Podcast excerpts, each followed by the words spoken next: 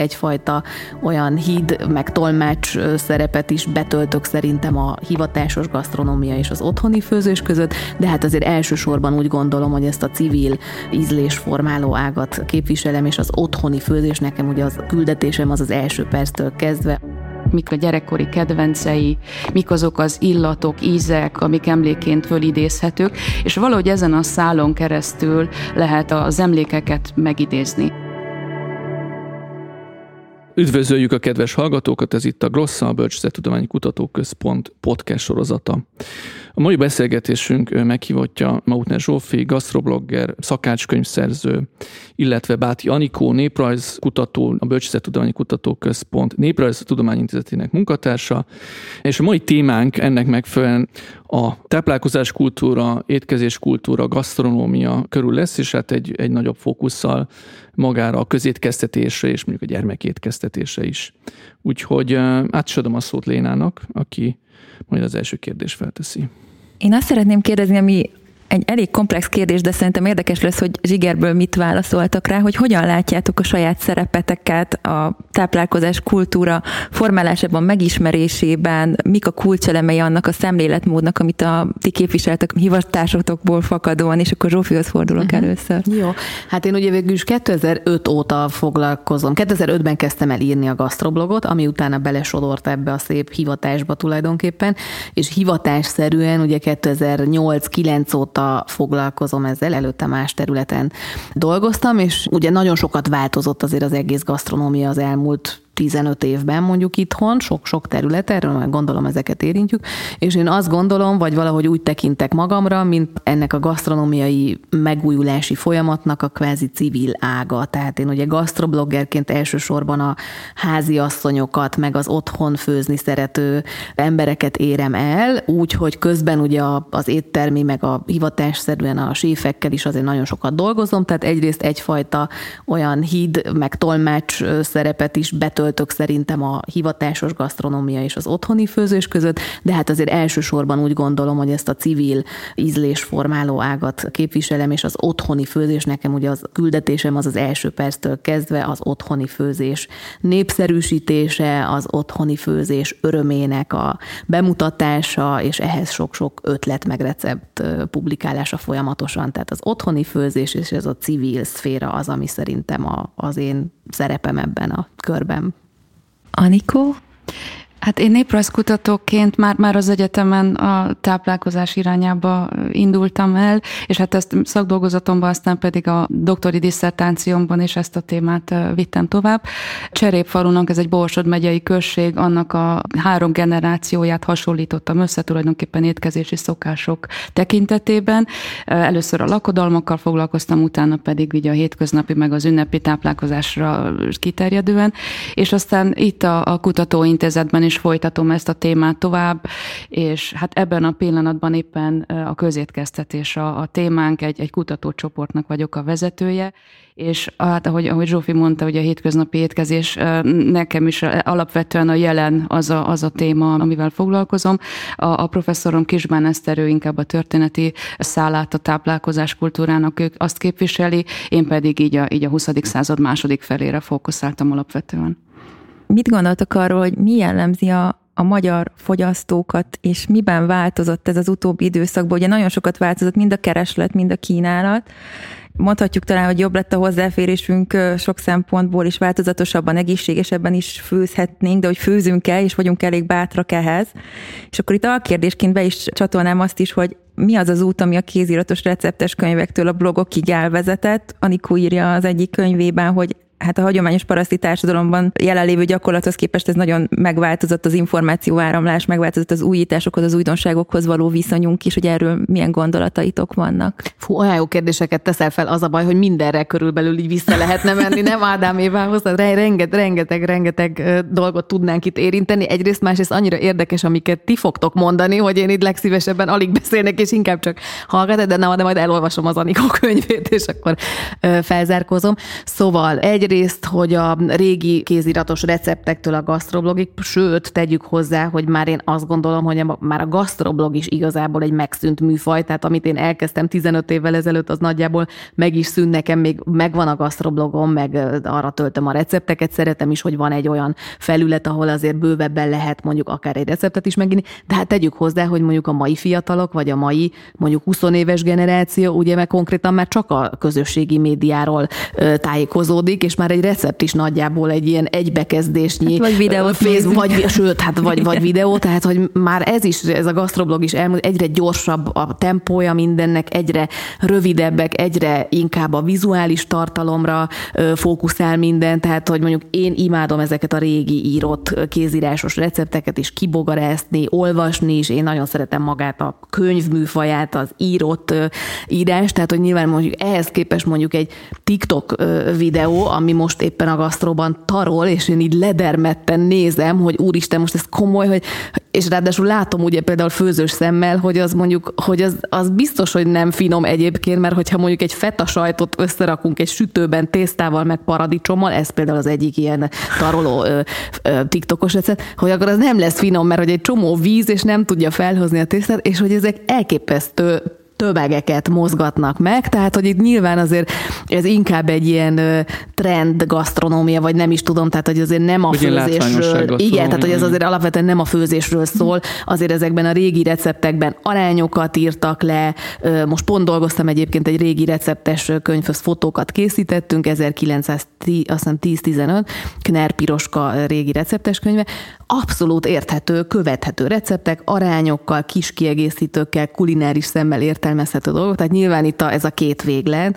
És akkor mi is volt még a, mi volt még a kérdés, hogy hogy alakult Hát maga Kéne. az, hogy, hogy, hogy az, például az újításokhoz, újdonságokhoz hogyan változott a viszonyunk. Igen, igen. Hát meg, vagyunk-e? Igen, nyilván mondjuk én az utóbbi 15 évet követtem úgy igazán intenzíven, hát már a 15 év alatt is rengeteg dolog változott. Én azt mindig elfelejtem, mert hogyha az ember benne van, akkor elfeledkezünk arról, hogy ez olyan időszakot ölel fel, hogy ez már egy komplet generációváltás, sőt azt hiszem talán ez már két generáció, mondjuk 15. Inkább korosztály. Korosztály igen. vagy korosztály. Tehát, hogy ott, ott mondjuk, amikor én elkezdtem elkezdtem 2005-ben például írni a blogot, az, az a generáció, ugye ott közben családot alapított gyerekei születtek, már a gyerekei étkeztetésével van elfoglalva, sőt, már mondjuk felnőtt, tehát, hogy már a gyerek tanul, tehát, hogy rengeteg minden történt. Éttermi szférában, a, a te is említetted, hogy ugye milyen hozzáférésünk van alapanyagokhoz, azzal, hogy mondjuk nem tudom, a mainstream szupermarketekben már olyan dolgokat lehet kapni, amit tíz évvel ezelőtt nem, mert mit tudom én, egy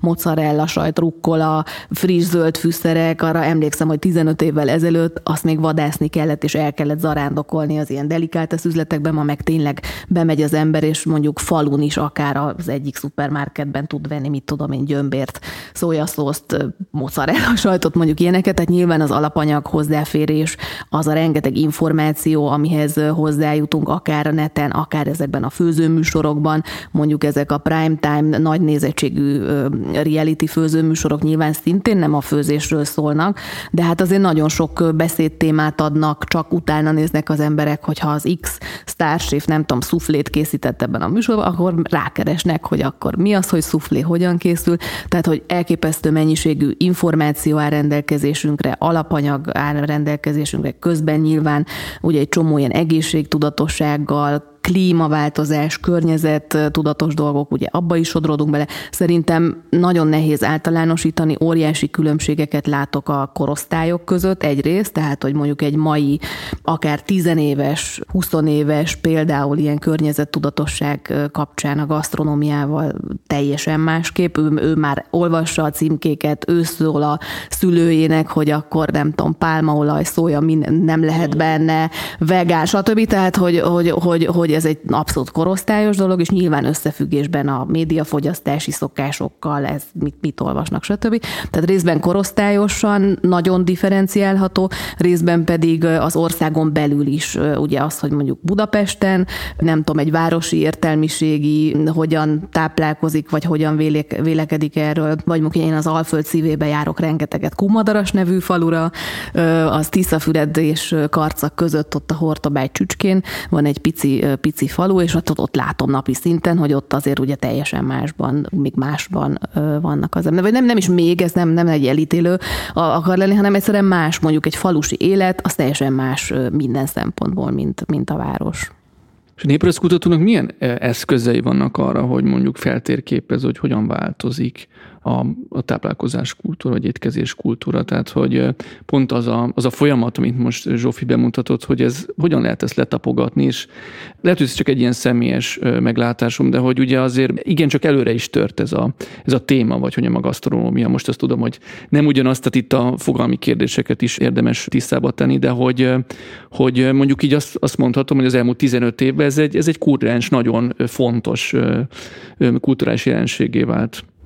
Igen, hát a néprajz táplálkozásnak a, a táplálkozásnak a kulturális vonatkozásait ragadja meg. Tehát tulajdonképpen az étkezési szokások, a főzés menete, akár a gazdálkodás és annak ugye a menete, ami meghatározza azt, hogy mi kerül az asztalra, és aztán, hogy hogyan készül az az étel, és hogyan fogyasztják el azt az ételt, ez mind beletartozik a mi vizsgálati témánkba, és hát ezek, ezek felől lehet megragadni, és egyrészt a, a alapanyagok minősége, összetétele, mennyisége. Másrészt a tüzelőberendezés, a konyha, annak a felszereltsége, ezek mind meg, meghatározzák, hogy milyen ételek készül készülhetnek. Meghatározó például akár az évszak is, meghatározó a vallás. Ezek, ezek is olyan, olyan kereteket adnak, ami, ami nagyon különböző képet mutathat akár egy-egy településen belül is, egy-egy társadalmi rétegek között is. És, és hát napjainkhoz közeledve pedig akár, akár ugye a kommunikációs csatornákhoz való hozzáférés, anyagi jólét. Ugye beszéltünk rukoláról, mozzarelláról, de, de azért el kell mondani, hogy, hogy az ország 30%-ának például a mindennapi étkezések megszervezése is nehézséget okozhat, tehát azért, azért komoly kihívás például ott is egy sokfős családot mondjuk Észak-Kelet-Magyarországon naponta, hetente, havonta étkeztetni. Itt például a közétkeztetés nevelésnek akkor, akkor lehet szerepe. Hát egy néprajzkutató, hogy mit csinál, amikor elmegy terepmunkára. Cseréfaluban például elkezdtem interjúkat készíteni nagymamákkal, lányaikkal és, a, és az unokáikkal. És az interjúk során első kérdések, mik a gyerekkori kedvencei, mik azok az illatok, ízek, amik emléként fölidézhetők, és valahogy ezen a szálon keresztül lehet az emlékeket megidézni. Mert amivel mi dolgozunk, az egy múlandó anyag, tehát a legritkább esetben találkozom azokkal, hanem csak az ő szavaikon és emlékeiken keresztül idéződnek meg akár, akár gyerekkori fogások, praktikák. Nem nagyon készül erről se fotó, se videó felvétel, csak amik, amiket így meg lehet idézni. Ha, ha egy lakodalomról például beszélünk, a mosogatóasszonyok nincsenek semmilyen vonatkozásban dokumentálva, tehát ezek, ezekhez a forrásokhoz mi nem tudunk nyúlni, csak az emlékezeten keresztül ragadhatjuk meg. És hát a jelenre vonatkozóan például az egyik kedvenc kutatási módszerem, amikor oda megyünk a konyhába, a spajzba, a padlásra, és elkezdjük a tárgyakat kézbe venni, és minden egyes tárgyról beszélgetünk, hiszen minden tárgynak van élete, van története, és ez, ez nem csak egy tárgy leltár, mert végül is az születik belőle, hanem így a tárgyakon keresztül elmesélve egy családtörténet, egy gyakorlatilag akár, akár egy, egy település történet is, amikor, amikor bevezetik a villamos áramot, vagy a vezetékes gázt, akkor az, az, az ugye eszközcserét eredményez, és, és például a vezetékes gáz bevezetésekor a gáztűzhelyek kikerülnek például a lakodalmi konyhába. És akkor külön izgalmas, hogy akkor, akkor nem csak a háztartás, hanem az ünnepi konyha is változik, és hogy egy sátras lagzinál az addig takaréktűzhelyen, sparhelton, üstökben főzve, ezt, ezt leváltják mondjuk a gáztűzhelyre. De ezt, ennek csak annyi a, a kiinduló pontja, hogy mondjuk bevezetik a faluba a gázt. Tehát ugye egy nagyon, nagyon sok szállal, sok irányba az élethez millió módon kapcsolódó történet az, amit egy-egy, háztartásnál megtudunk, és, és hát külön érdekes az, amikor, amikor a generációkat összehasonlítva azzal szembesülünk például, hogy a, a kerteket nem művelik feltétlenül már a falvakban. És hogy a, a kert akkor az egy idő után már a szabadidő eltöltésének a helye, ahol azelőtt mondjuk a grillnek a fölállítása volt a presztízs fogyasztásnak a, a, a mutatója, most pedig kemencét építenek. Azt a kemencét, aminek, és hogyha most egy tártnak a történetét végigvisszük, az 50-es évek végén, a 60-as évek elején, ugye a TSZ-sítéssel párhuzamosan nagyon sok helyen elbontották a kemencéket, Cserépfaluban is csak egy pár darab maradt meg, most viszont azt tapasztaljuk, hogy, hogy újraépítik ezeket, és a családi baráti körnek a vendéglátására fölfűtik a kemencét. Előveszik a, a takarék tűzhelyet, mert rájönnek, hogy annak azért voltak előnyei is. Tehát, hogy, hogy nagyon izgalmas, érdekes azt is látni, hogy, hogy hogyan változik akár egy tárgynak a megítélése is. És ez például szerintem összhangban lehet azzal is, hogy a kemence kapcsán is milyen érdekes, hogy ugye egy csomó minden másban itt a táplálkozás, meg a gasztronómiai kultúra kapcsán látjuk, hogy úgy nézzünk visszafelé, tehát hogy azért nem nagyon kell itt semmit újra kigondolni, hiszen nagyjából a, én nekem is ugye a nagymamáim, vagy a nagymamák generációja ugye tulajdonképpen hát olyan fenntartható módon éltek, amit most egy hívószónak, meg ugye mindenki azt keresünk, hogy akkor hogyan lehet fenntartható módon élni, élni, miközben ott ugye nem volt élelmiszerpazarlás, nem volt hulladék, egyáltalán nem húst tettek hússal minden nap, sőt, ugye volt mondjuk egy, nem tudom, állat a háznál, amit levágtak, és akkor azt vasárnap volt mondjuk hús, egyébként pedig minden más, tehát hogy milyen érdekes, hogy ugye pont a, én azt látom, hogy így nagyon-nagyon sok mindenben meg így visszatekintünk picit, és az az előre, ami valójában a múltból, múltban volt. Hát igen, talán, talán egy kicsit itt a karantén alatt is ez a kenyérsütés és ennek a láza, én azt gondolom, hogy ez, ez mindenkinek visszaidézhető most. Tehát ugye, ugye a házi kenyérsütés gyakorlata az, az ugye a városokban hamarabb, a falvakban, ahogy említettem, az 50-es évek végén, a 60-as évektől kezdett a, a bolti kínálat mellett párhuzamosan visszaszorulni. És, és hát már a legidősebbek között is, akik, akik ugye rendelkeznek még kemencével, azok közt is viszonylag kevesen vannak, akik tényleg el tudják tudják úgy készíteni a kenyeret, a kemence felfűtésének a praktikáit ismerik, tudják, hogy mikor jó a tészta, és ehhez képest most ugye az ember azt látja, hogy például a gasztrobloggereknek itt van egy nagy szerepe, hogy a, a nagymamák helyett ők tanítják vissza, és akkor ugye Zsófi mellett esetleg ugye a limarát, vagy a szabjapéket lehet nevezni, akik, akik visszatanítják, megmutatják azokat a trükköket, amit azelőtt belenevelődés útján sajátítottak el családon belül. És nagyon izgalmas így, így, így ugye kutató szemmel. Én így igyekeztem a kenyérsütést is megtanulni, és, és hát ennélkül a tudás nélkül ugye a terepen sokszor nem is érvényesülne az ember. És hát amikor például a limorát megkérdeztem arról, hogy mi az, amit mégsem lehet akár fázisfotókon, videókon keresztül átadni, akkor a tanítványai azt mondták, hogy egyszerűen amikor, amit, amit tapintani, érezni kell. Tehát, hogy mikor jó az a tészta, ehhez, ehhez kell a nagymama, ehhez kell egy, egy, olyan, egy olyan tanfolyam, és, és nem is biztos, hogy, hogy a most a karantén alatt ugye mindenkinek sikeres volt a próbálkozása kovásszal, meg az, az öreg tésztával. Ezekről Igen. ugye nem hallottam nagyon visszacsatolást, de, de mindenképpen érdekes ennek a fölfutása, és hogy a kenyér az ugye annyira alapélelmiszer nálunk, hogy hogyha már köröttünk összedől a világ és a vírus rettegés, akkor kell egy olyan biztos pont, ami, ami például a házi kenyér. Egyébként tudunk a magyar kulinária történetében, vagy táplálkozás kultúra történetében ilyen váltásról? Tehát, hogy van egy tudás, ami mondjuk elveszik, tehát van egy diszkontinuitás, és aztán egyszer csak valami oknál fogva bizonyos szereplők által újra felfedeződik, és újra megtalálódik, és aztán utána megy valamilyen formában tovább. Nyilván nem úgy, ahogy mondjuk ez a generáció generáció változásra lenne, hanem mondjuk itt van egy ilyen fura hurok az időben. Hát például a háború idején a, a kenyér, és hogyha a kenyér történetét veszegetjük, akkor, akkor volt, amikor az élesztő hiányában mm. visszatértek a, a régi párhoz, tehát az, ahhoz a tartósított erjesztő anyaghoz, amit előtte már, már kikopott a gyakorlatból. De ilyen, ilyen nagyon, nagyon nagy visszatérések igazából csak ezekhez a nagy sorsfordulókhoz kötöttek. Illetve esetleg mondjuk nekem például eszembe jut olyan is, ami nyilván egy réteg, réteg műfaj, meg, meg nem, nem ennyire mondjuk a hétköznapokat érinti, de hogy például amikor elkezdődött, vagy, vagy belementünk ebbe a nagy gasztroforradalomba, vagy gasztronómiai megújulási folyamatba, és mondjuk a séfek ugye egyre ismertebbek lettek, egyre többen kezdtek, kvázi a séfek lettek ugye az új sztárok, és nagyon sokan ugye elkezdték őket követni, akkor például egy csomó olyan előtte inkább az éttermekben meg csúcsgasztronómiában használt technológia került újra úgy a szem elé, ami egyébként ősi dolog, és a nagymamáink csinálták, például mondjuk a konfitálás, ugye, ami alapvetően a zsírban, zsírban sütés, ugyanúgy minden falun ugye ott voltak a nagy bödönben az oldalas, meg a hús ugye lesütve, és amikor úgy itt, itt a gasztro forradalommal ez a kulináris tájékozottság, meg kulináris intelligencia is egyre inkább fejlődött, a vendégek ugye tájékozódnak, meg utána járnak, akkor például ez a konfitálás, ugye ez is egy olyan visszatérő dolog, lehet mondom, nyilván ezek ilyen réteg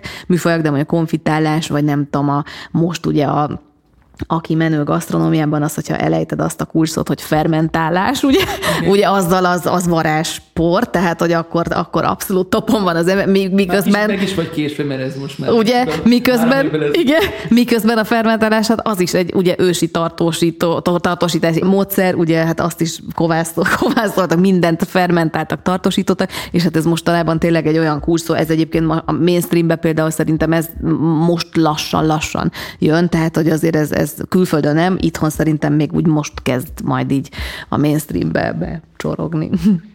ma a közétkeztetésben 1,2 millió gyermek vesz részt bölcsőtől középiskoláig, tehát ez az a intézményes étkeztetés, étkezési forma, ahol, ahol mondjuk a legtöbb állampolgárunk vesz részt. De hogy ettől függetlenül, és ezen keresztül sok mindent megtudhatunk arról, hogy mondjuk hogyan áll Magyarországnak az egészségi adatai, tehát hogy mennyire vagyunk fittek és egészségesek, és hogy erre vonatkozóan milyen terveink vannak, hogy egyébként hogyan kellene az étkezésen keresztül és az étkezési, vagy a táplálkozási kultúra fejlesztésén keresztül a saját egészségünket és akár a mentális egészségünket is segíteni, mert nyilván az étkezés az nem önmagában csak egy, egy táplálkozás, nem egy nutrizálás önmagában, hanem egy esztétika, egy nagyon komplex folyamat.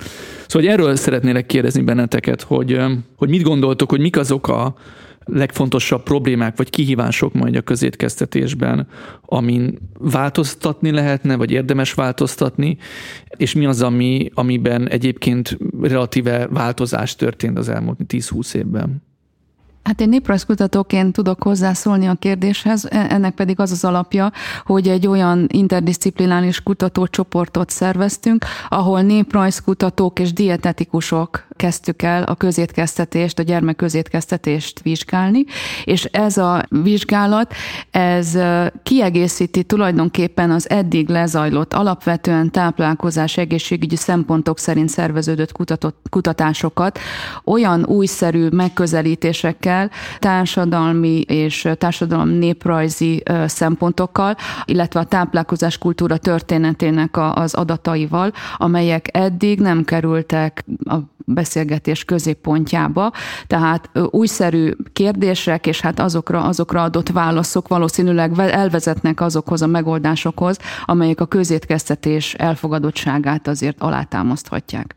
Tehát a, a kihívások azok abból adódnak, hogy ez tulajdonképpen egy szolgáltatás, amelyben a, a fogyasztói oldal eddig kevéssé volt hangsúlyos. Tehát ezek a táplálkozás egészségügyi vizsgálatok alapvetően a, mondjuk a, a kalciumtartalomra, vagy arra arra, arra vonatkoztak, hogy mennyire esztétikus, hogy az energiaellátást mennyire szolgálja ez, a, ez az étel, amit kínálnak vagy a gyerekeknek például, de arra kevéssé figyeltek, hogy hogyan is zajlik maga az étkezés, illetve milyen szerepet tölt be a menza mondjuk az iskola életében, vagy a gyerekek életében.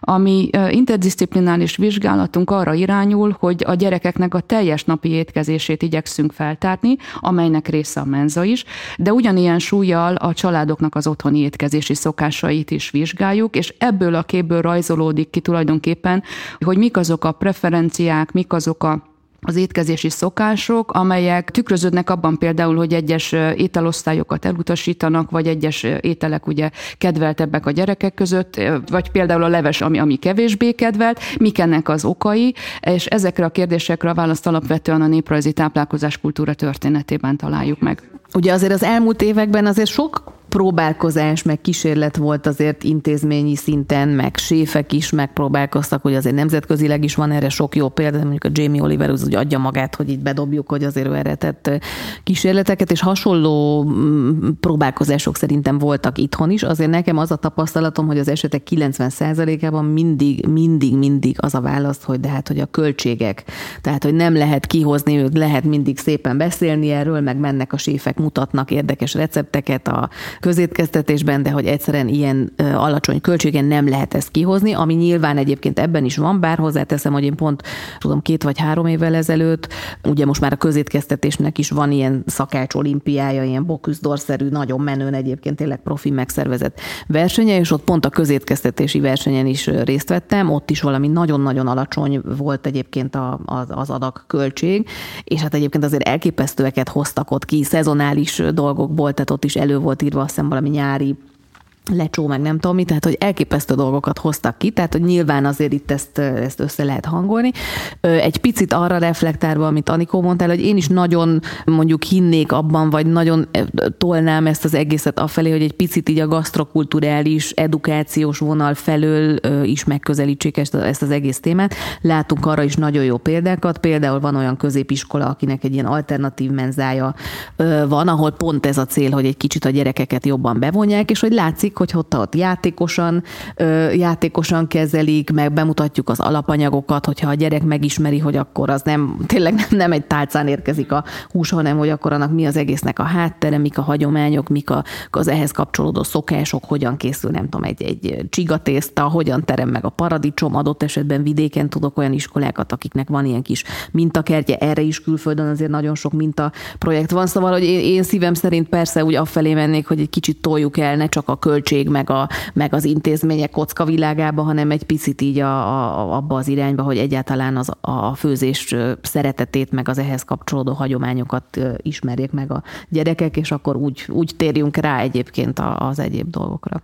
Az látszik, hogy nagyon nagy szerepe van tényleg a, a közétkeztetésnek az egészség tudatos fogyasztóvával nevelés folyamatának. De nálunk ez a tanmenetben, az oktatás vonatkozásában gyakorlatilag nem jelenik meg. Tehát nagyon kevés az az iskola, ahol tankert, illetve tankonyha áll rendelkezésre, és, és hát ezeket abszolút kivételként, jó példaként lehet emlegetni. Én azt gondolom, hogy ha, ha a gyerekek sok mindent tanulnak az iskolában, akkor ez, ez alapvetően a mindennapokhoz mindenkinek kellene tudni alapanyagismeretet, illetve alapételeket elkészíteni, és ha, ha a családtól már sok funkciót átvesz az iskola, akkor ez is egy olyan feladat lehet, amit akár tudatosan és tantervszerűen is ezt, ezt lehetne fejleszteni.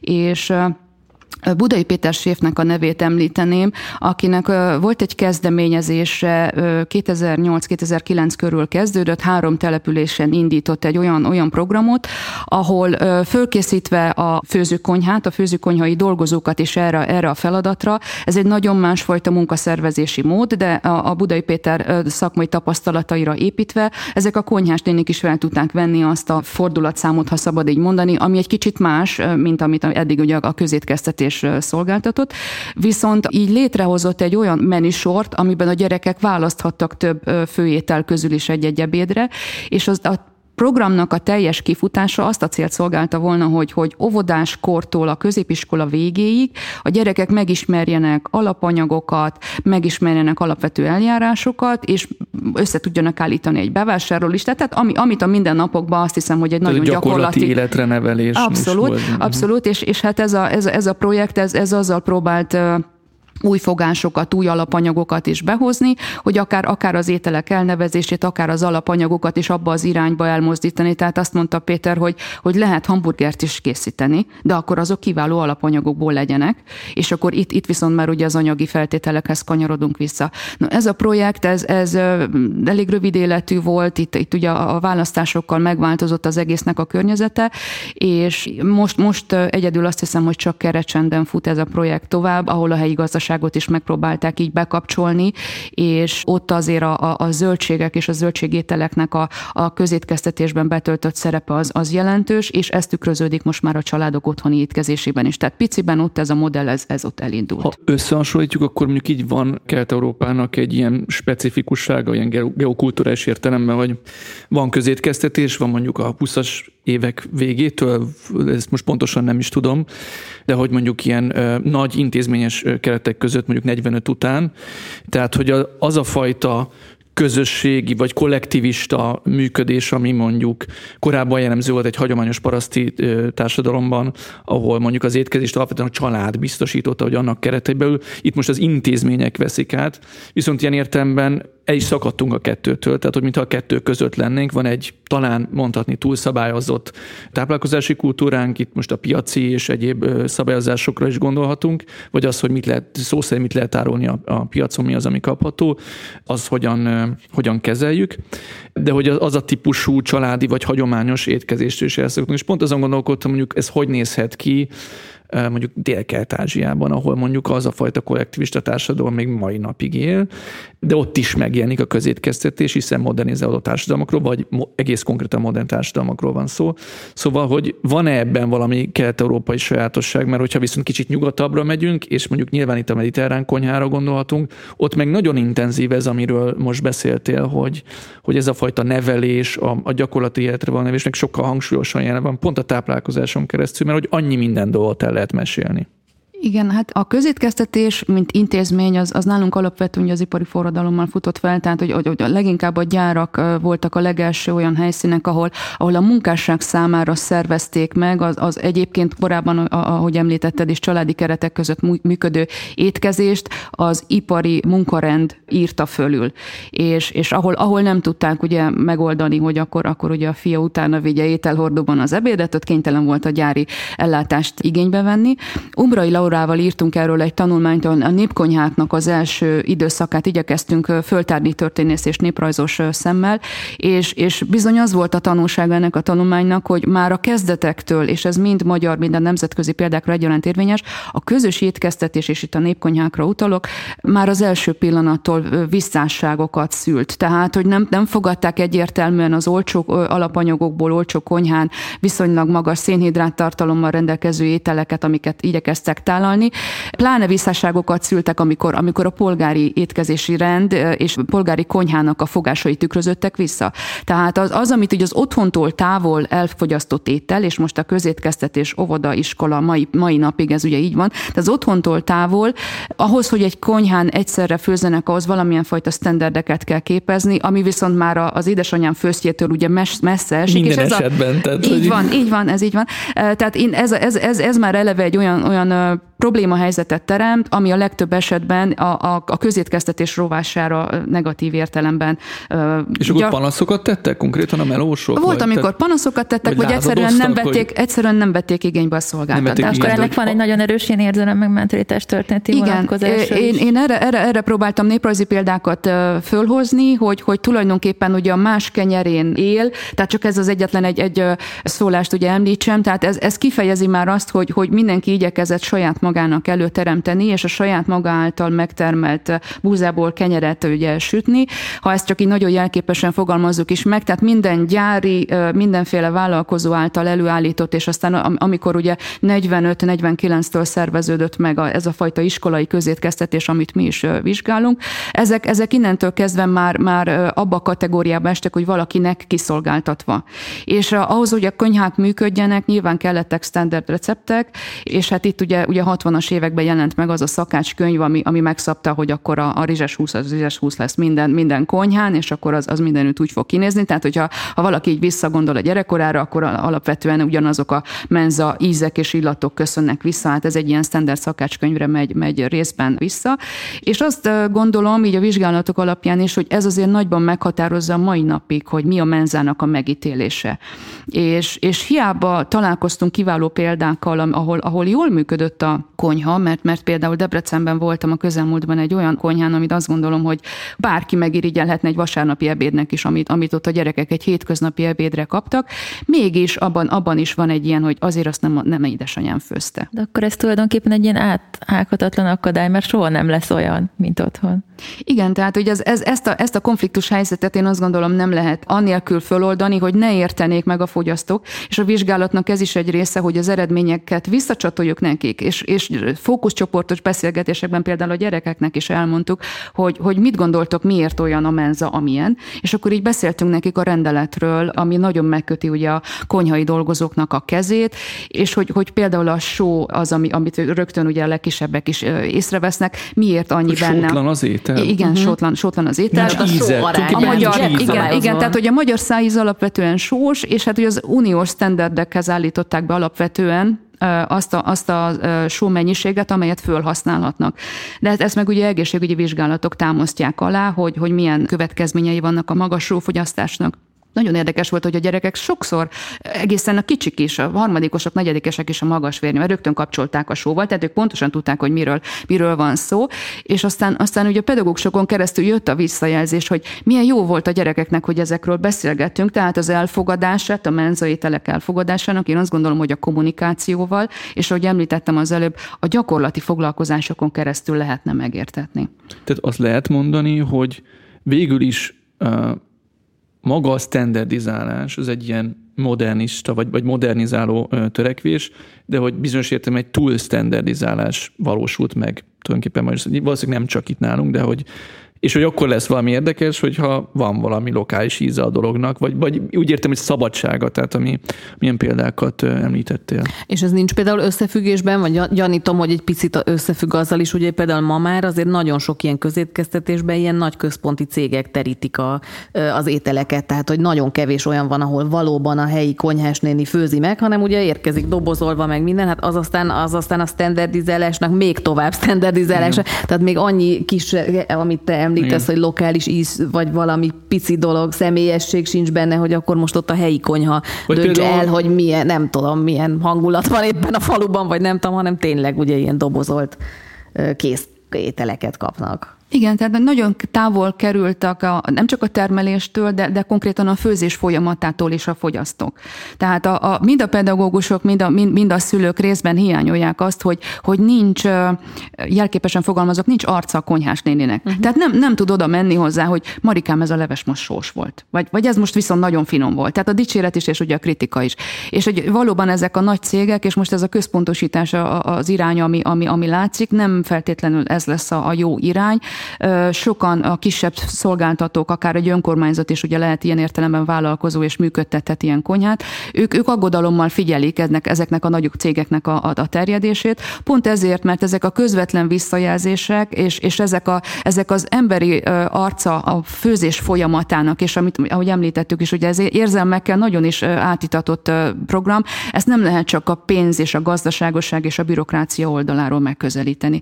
És azok a konyhák működnek legjobb, jobban, ahol, ahol valóban a helyi ízeket legalább azon a szinten vissza tudják csatolni, hogy mondjuk egy, egy palockonyának az alapvető ételei megjelenjenek egy vidéken.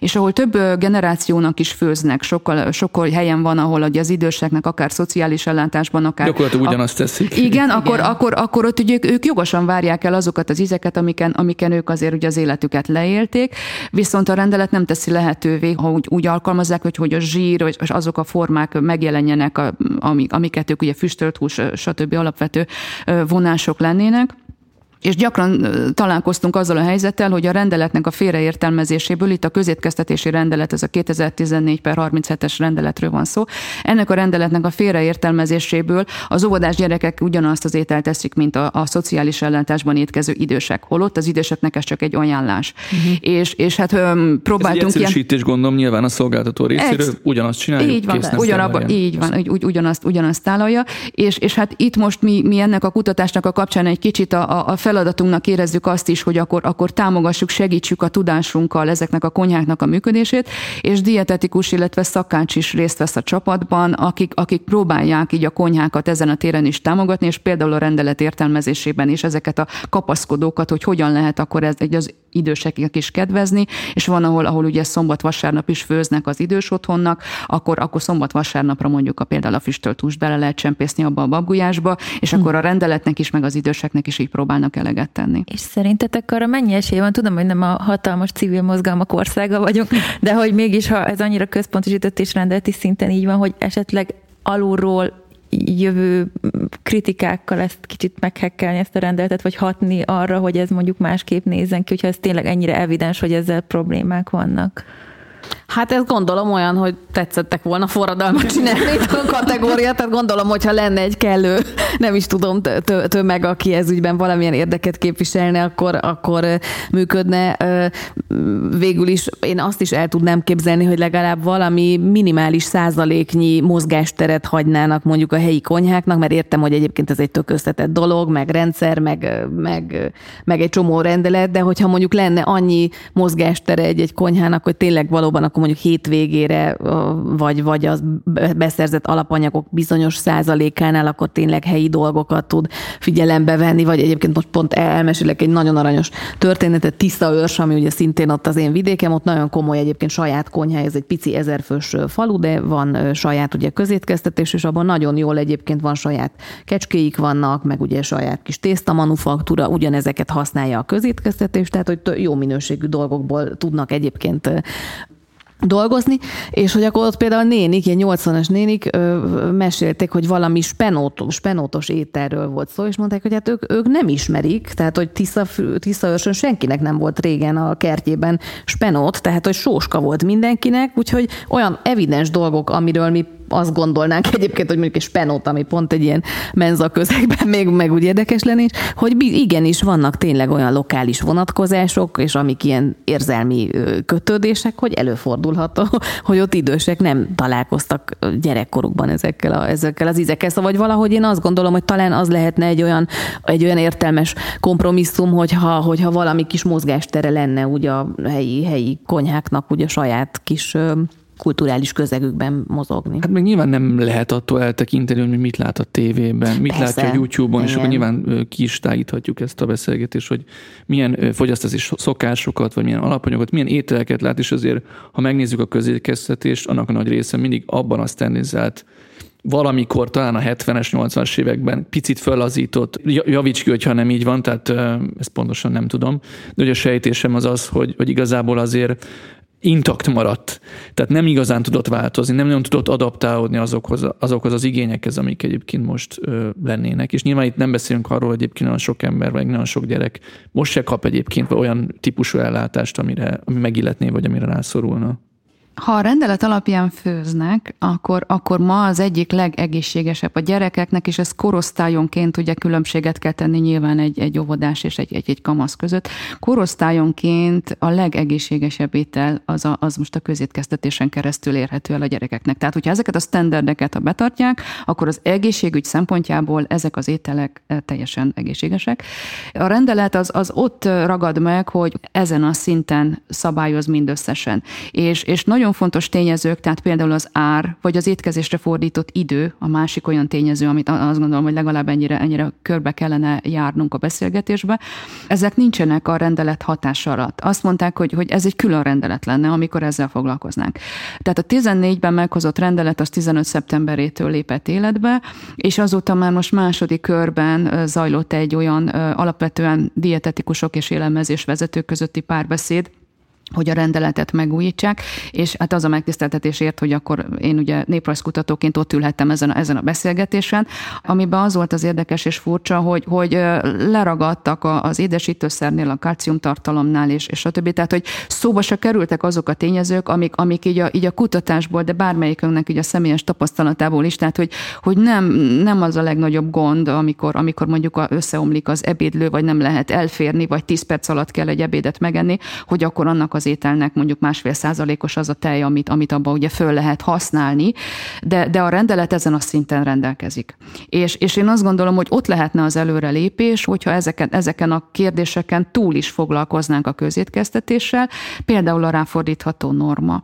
A rendelet egyébként sok új alapanyagnak a bevezetését is lehetővé tette, viszont ezek, a, ezek az új fogások, tehát egy-egy kuszkusz, stb. Ezek, ezek úgy jelentek meg, hogy ezek, ezek nem lettek úgy föl konferálva, ha szabad ezt mondanom. Nem volt hogy a, marketingje. Nem volt marketingje, hogy, hogy a fogyasztók értsék, hogy az, az miért jelent meg ott Fúj, az asztalon. Ez, gondolom, igen, de, igen. Tehát, hogy mihez hasonlít ez. És a, és a gyerekeknek is ez, a, ez volt a reakciója, és pláne az időseknek. Tehát, uh-huh. hogy, hogy mi ez az apró pergős, amit, amit most mi itt eszünk. De hogyha ez lett volna egy kóstoltatás, lett volna előtte egy olyan magyarázat, amit próbáltam is mondani, tehát hogyha beszélünk ezekről, akkor könnyebb az elfogadás.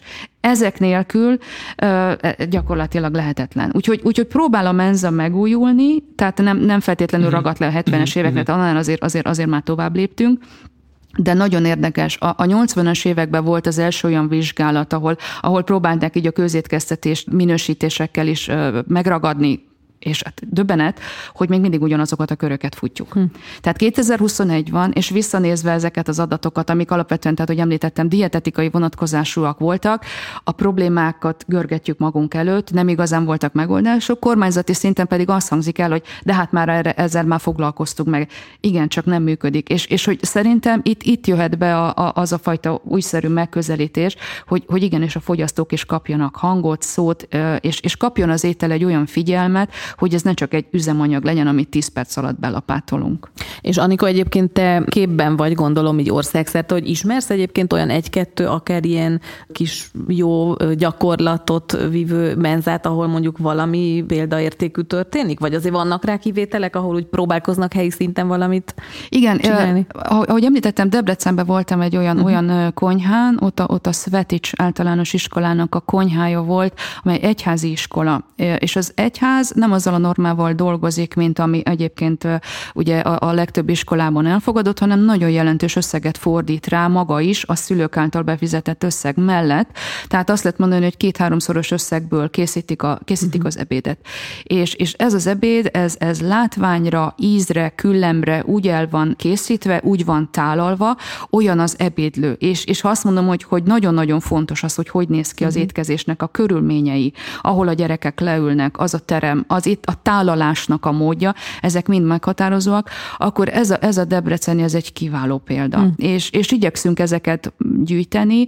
Itt, itt a helyi alapanyagok vonatkozásában is van egy törekvés. A, rendelet... a gyerekek szeretik? Tehát, a gyerekek megérti? szeretik. A gyerekek szeretik. Én nagyon kíváncsi voltam erre az iskolára, mert a kérdőívből nekem az jött le, hogy itt, itt valami egészen különleges dolog zajlik. Gyerekek is, gyakor... van egy olyan rovat a kérdőívben, mit változtatnál, ugye tettük fel a nyitott kérdést, és, és gyakorlatilag nemleges válaszokat kaptunk. Ők nem hm. változtatnának, ez így jó, ahogy van. Szülőknél ugyanez a kérdés, és nem azt írta le, hogy mit változtatna, hanem azt írta le több szülő is, hogy ő hálás azért, hogy, hogy ilyen kiváló a menza, és köszönik. És ezért én, én nagyon kíváncsi voltam, hogy, hogy mi a titok, amit ők tudnak. Hát ilyen apróságokból áll össze a titok, az élelmezés vezető és az iskola és a gyerekek nagyon szoros kapcsolatban vannak, tehát például egy tanári értekezletre is külön süteményt sütöttek, és, és ott, ott az, az iskolának, a, az iskola épületén belül van a konyha, csak nekik főznek, nincs szállítás, uh-huh. és van külön cukrászüzemük is. Tehát Na, az hát ez azért elég luxus, nem? Abszolút, tehát, abszolút, és ez jó értelemben, tehát a sütemények és, és minden vonatkozásban az ott van, és, és, és arra is van hajlandóság a konyhában, hogy akkor a szendvicset, amikor el, elkészítették, csia magos kenyér, arra olyan, olyan sonka, hogy az, az úgy megszólal, és a sonkára tették rá azt a sajtot, amit, amit ugye mondjuk nézet alapú ugye sajtot tennének rá, de rájöttek, hogy a gyerekek jobban szeretik a figurálist, akkor 900 darab szendvicsre elkészítették süti kinyomóval a virág alakú sajtokat, és arra pritamin, pritamin paprikával a virágszirmokat, és ott állt három ember délután, és készítették az uzsonnát. Tehát hogy ez csak egy példa, hogy, hogy ilyen gondossággal készül az étel, és az tényleg úgy nézett ki, hogy azok a szendvics szendvicsek mosolyogtak, virág alakúak, és hm. De, de ez idő és pénz és ember. Tehát ez, ez a leg, legtöbb konyhának erre, erre nincsen kapacitása, és szerintem milyen apróságokon múlik az, hogy, hogy egy konyha jól működik, anyagiak és minden egyéb vonatkozásban. Tehát ehhez képest azért a többiek nagyon messze álltak, uh-huh. vannak egészen, egészen elképesztő negatív értelemben vett nem jó példák is sajnos. Sokszor bejött már ez az anyagi vonatkozása ennek az egész történetnek, és én behoznék egy aktualitást, amit mindkettőtöktől kérdezem, mert majdnem azt mondtam, hogy mindkettőtök területét érinti, de igazából az asztalnál ülők összességét uh-huh. érinti, hogy amit most tapasztalunk, ez a brutális élelmiszer ár drágulás, hogy ti ezt hogy látjátok, hogy ennek milyen következményei lesznek, vagy milyen hatásai azon túl, hogy nyilván sokkal nehezebb lesz mondjuk egészségesebb vételekhez hozzáférni, vagy hogy egyáltalán bármihez is.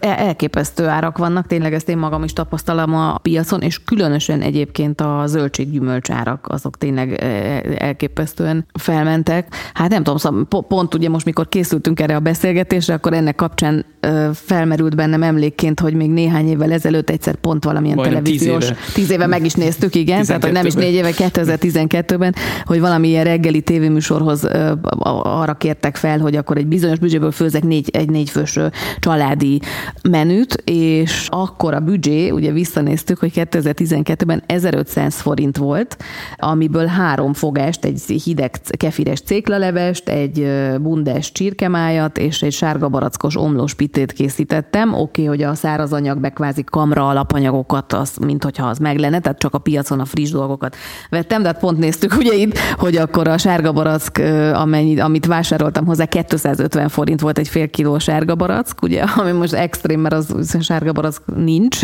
vagy elfagy, elfagyott. Szóval, hogy, hogy hát pont ezt a zöldséggyümölcs fogyasztást nehezíti meg ráadásul. Tehát amikor pont arról, az, arról beszélünk, hogy minél inkább próbáljunk meg elmenni ugye azért a kevesebb hús fogyasztás irányában mind az egészségünk, mind a környezetünk érdekében, akkor miközben ilyen zöldség és gyümölcs árak vannak, akkor ez, ez bizony elég nagy kihívás, és plusz az is kihívás, hogy az ember ugye próbál tényleg termelői kis, kis családi gazdaságokból vásárolni, miközben azért valljuk be, hogy tény és való az, hogy bemész a szupermarketbe, és ott egyszerűen sokkal olcsóbbak ugyanezek a zöldségek, gyümölcsök, tehát hogy ez egy iszonyat nagy kérdés, hogy ezt, ezt hogyan lehet majd valahogy helyre billenteni segíteni egyébként, hát úgy, hogy, hogy, hogy tényleg főzni kell, otthon főzni kell, meg, meg kreatívan kell, kell főzni, tehát hogy azért most is lehet szerintem gazdaságosan jó árértékarányon főzni, de, de azért valóban azért most elég extrém.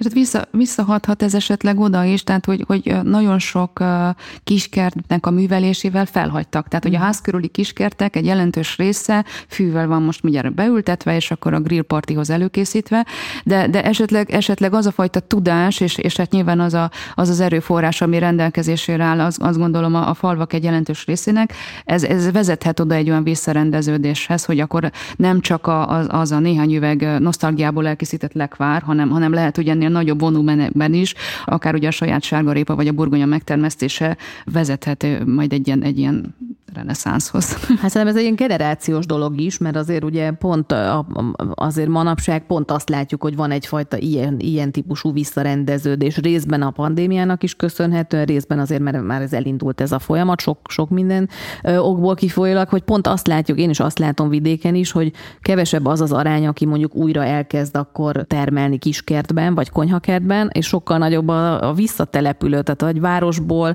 vagy fiatal, leginkább, leggyakrabban úgy látom, hogy amikor mondjuk családalapításhoz kerül valaki, és akkor elkezd ugye mondjuk a gyerek táplálása kapcsán ugye jobban foglalkozni, mondjuk tudatosabb anyag, alapanyag beszerzéssel, tehát hogy inkább ez a fajta visszarendező, vissza, visszafelé megyünk valahogy, és akkor ez a, a, a mostani generációknál látom azt, hogy egyre inkább jellemző, hogy visszamennek falura, vagy tényleg maga termeli meg mindenki. A... Kovászolnak, fermentálnak Kovászolnak, fermentálnak, minden, minden, minden ősi dologhoz vissza, visszanyúlnak. visszanyúlnak, tehát hogy, és a termelésben is ez abszolút látszik, és ugye érdekes, hogy közben van ott e, a, a tudás átadásban is van egy ilyen óriási nagy gap, mert a nénik, ugye sokan vannak, akik még értenek hozzá, egy csomóan mondjuk 20 évesek leköltöznek, visszaköltöznek, és akkor netről, YouTube-ról próbálják meg akkor felderíteni, hogy akkor most valójában hogyan is kell paradicsomot termeszteni, tehát hogy a kettő között is van egy olyan nagy ö, ilyen tudás hiány, hogy biztos, hogyha lenne egy-kettő ilyen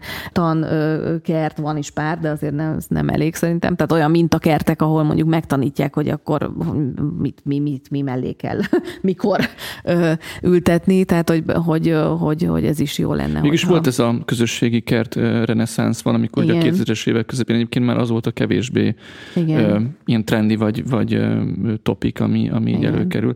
De mind még eszembe jutott arról, hogy áremelkedés, hát az egyik oka az a, az a éghajlatváltozás is, tehát hogy ez itt fontos behozni, hogy nyilvánvalóan az a, az a típusú alapanyag készlet, amivel mondjuk dolgoztak 100 évvel ezelőtt, 50 évvel ezelőtt, vagy 20 évvel ezelőtt, nem biztos, hogy úgy fog rendelkezésre állni, nem biztos, hogy olyan ézes lesz, nem biztos, hogy akkor fog nőni, úgy értem teremni az adott gyümölcs például, hogy a mána most egy része teljesen gyakorlatilag én megaszosodva elérhetetlen Magyarországon, most általánosítok, de hogy, de hogy van egy ilyen tendencia. Szóval, hogy hogyan tudunk ehhez felzárkózni, mert az biztos, hogy, hogy a mi táplálkozási kultúránknak és a mi alapanyag használatunknak is meg kell, vagy változnia, vagy hogy valahogy valamilyen szinten reagálnunk kell erre. És nyilván itt az a, az a kérdés is, hogy jó, de ha ezt tesszük, akkor ezt úgy tegyük, hogy fenntartható módon tegyük, tehát hogy akkor lehetőleg mondjuk kisebb lábnyommal, hogy látjátok, hogy mik azok az ételek, vagy hogyan tudunk ez a fajta zöld, tudatosabb táplálkozáshoz fölzárkózni, és hogy vannak -e erre vonatkozó már meglévő hagyományaink, amit mondjuk így felveníthetünk, akár alapanyagban, akár technológiában, konkrét receptekben, tehát hogy, mert azért ez egy elég fontos trendnek látszik, igen. erről beszéltünk korábban. Igen, igen, hát szerintem abszolút reng, iszonyú mennyiségű edukáció, meg biztos, hogy ebben így mondjuk a véleményformálóknak, ízlésformálóknak óriási felelőssége van, tehát hogy azt, hogy mondjuk akiket sokan követnek, ott milyen példákat mutat ezekre, de hát azért, hogyha belegondolunk, szóval a málna azért jó példa, mert az tényleg egy kézzelfogható dolog, hogy most kimész a piacra, és nincs málna, vagy 5000 forintért van lengyel, külföldről érkező málna, tehát hogy mondjuk idei nyáron azt mondod, hogy a málna a nagyobb luxus, hogyha veszel egy kis doboz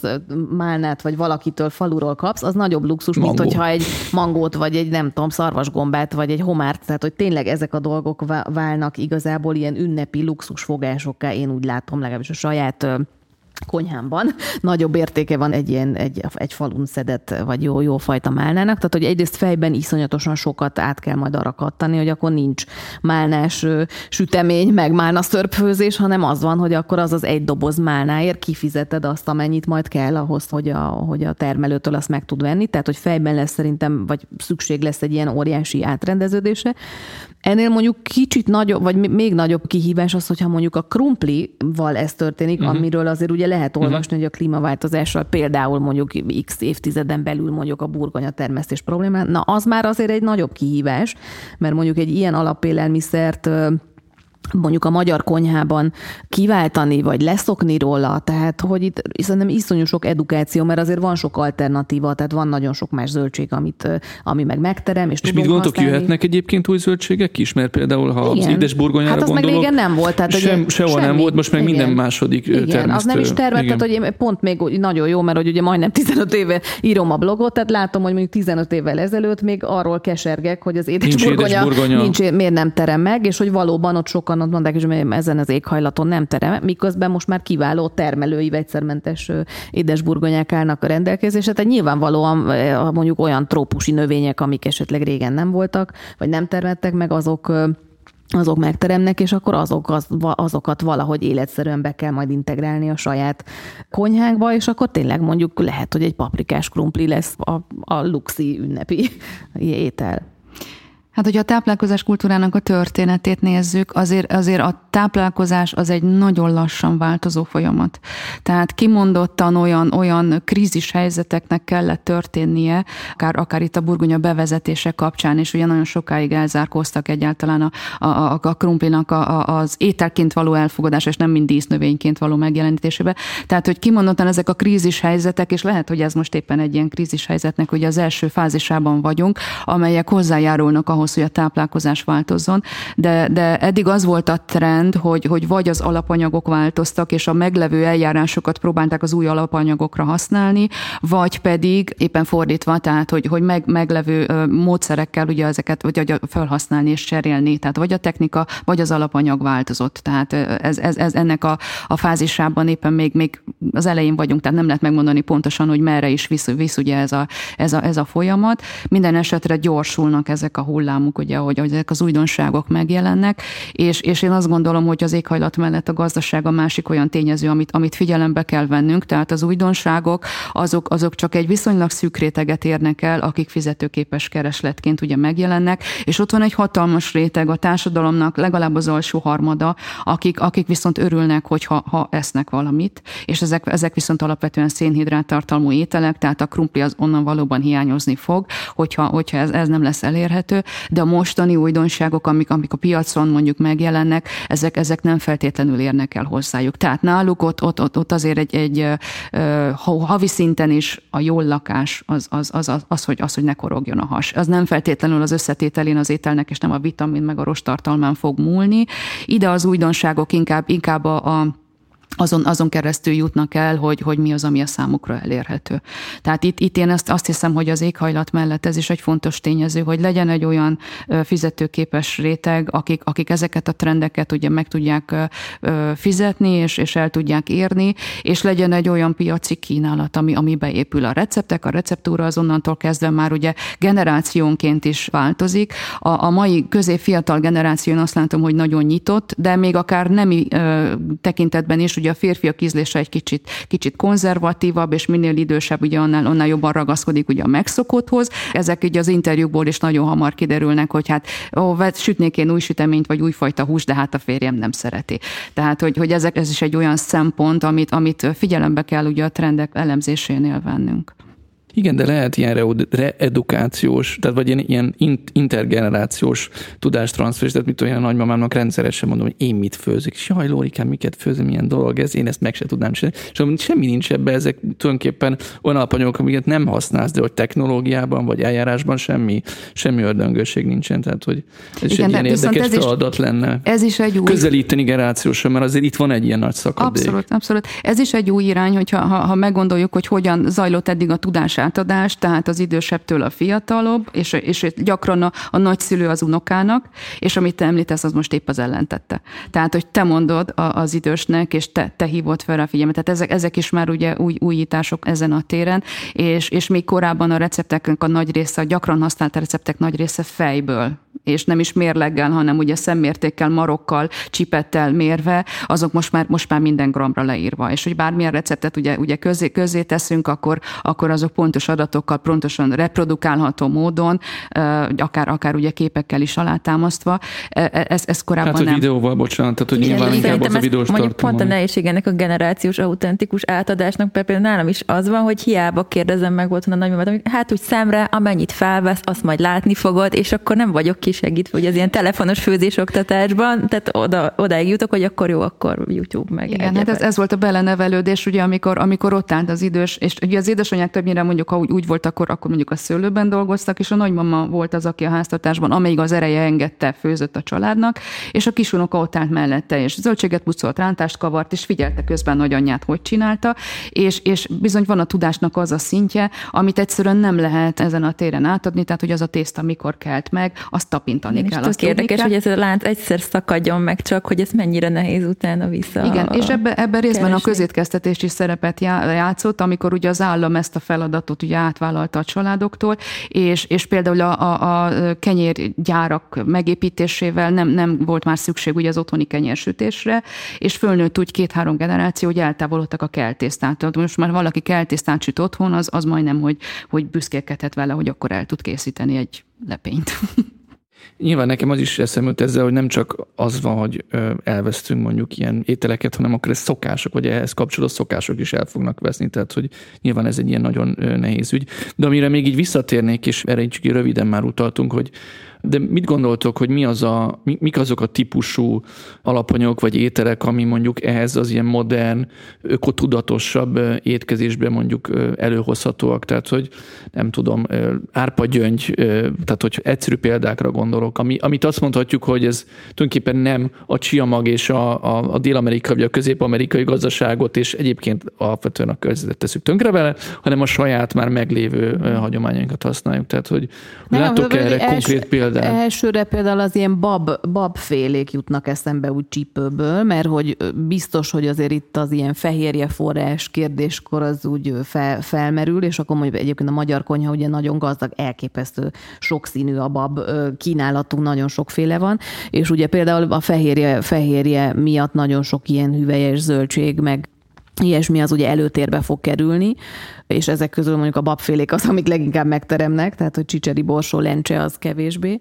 Úgyhogy én például abban nagyon-nagyon nagy fantáziát látok, hogy, hogy azoknak talán így a, a rége, sok régi hagyományos receptet is majd elő lehet kutatni, meg ezek jobban beintegrálódnak a, a, ugye a hétköznapi konyhába is például, de ilyen gabonafélékre is gondolom, hogy talán. Igen, tehát azt lehet mondani, hogy, hogy azok a, a 20. század első felében presztízsokokból kikopott például uh-huh. kása ételek, kása alapanyagok, uh-huh. jönnek most vissza hatalmas árral, ugye nagy, nagy reklámmal, marketinggel megtámogatva, amiket korábban azért hagytak el, mert, mert már a paraszti táplálkozás, tehát először ugye, ugye a felső, aztán közép, és aztán végül a, a paraszti rétegek étrendjéből is presztízsokokból koptak ki, amikor, amikor már mindenki számára, vagy egyre több ember számára mondjuk a, a búza, fehér búza kenyér elérhetővé vált, akkor, akkor a barna kenyér a magasabb rostartalommal, korpatartalommal, ugye ezek egyre, egyre kisebb értékkel bírtak, szorultak a perifériára. Ezek ma ugye már, már zajlik ez a folyamat egy ideje,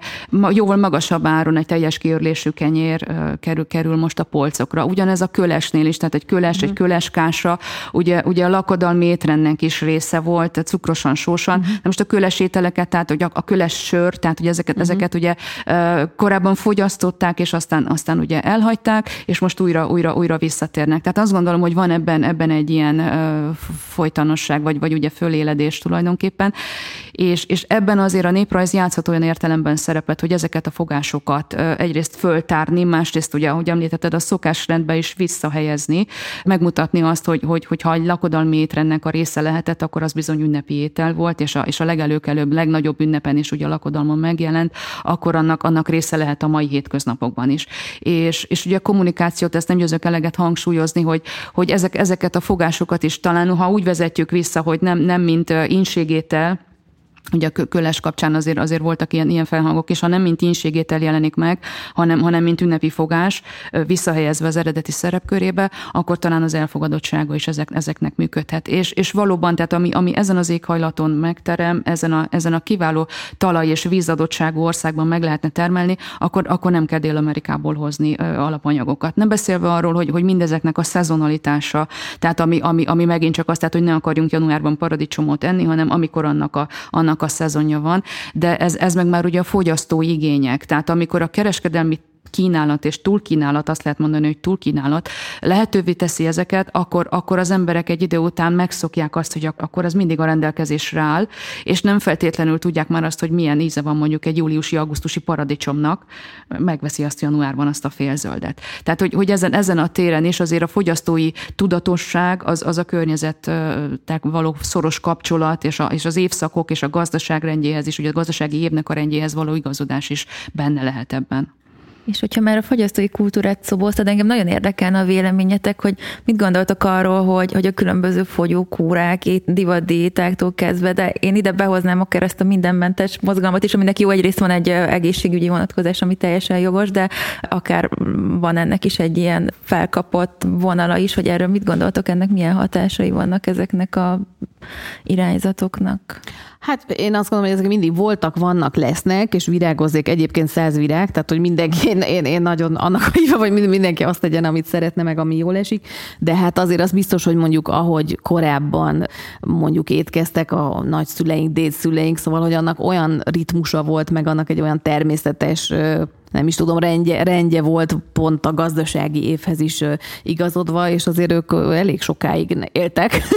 Tehát meg, meg mindenben szerintem valamiféle ilyen életszerű, normális arányt kell megtalálni. Az, azt, azt gondolom a legfenntarthatóbbnak. Tehát, hogy nem gondolom fenntarthatónak azt, hogyha valaki mondjuk ott tényleg teljesen, nyilván, hogyha egészségügyi okokból rákényszerül valaki valaminek az elhagyásra, az teljesen más, de hogy én azt tartom fenntarthatónak, hogyha valami fajta normális egyensúlyt találunk mindenben. Ha a paraszti szokásrendre gondolunk, akkor az év folyamán is folyamatosan kerültek, például, hogyha hús, húsételekre gondolunk, folyamatosan kerültek az asztalra nem csak a, nem csak a disznóhús, amit ugye mondjuk levágták mondjuk novemberben, és az kitartott az, a, a legkisebb darabok ugye aratásig, hanem utána folyamatosan jöttek ugye az új kellésből a csirkék, a november magasságában ugye a liba, a kacsa, a juh, amikor, amikor ugye a disznóhúst kellett kipótolni, és ezek a húsok kisebb-nagyobb tételekben friss húsként, illetve füstölt húsként szerepeltek az étrendben, de a, ugye a magyar kifejezés a húsos és a hústalan napoknak, ugye a húsos és tésztás napoknak a váltakozása, tehát nem, nem volt minden nap hús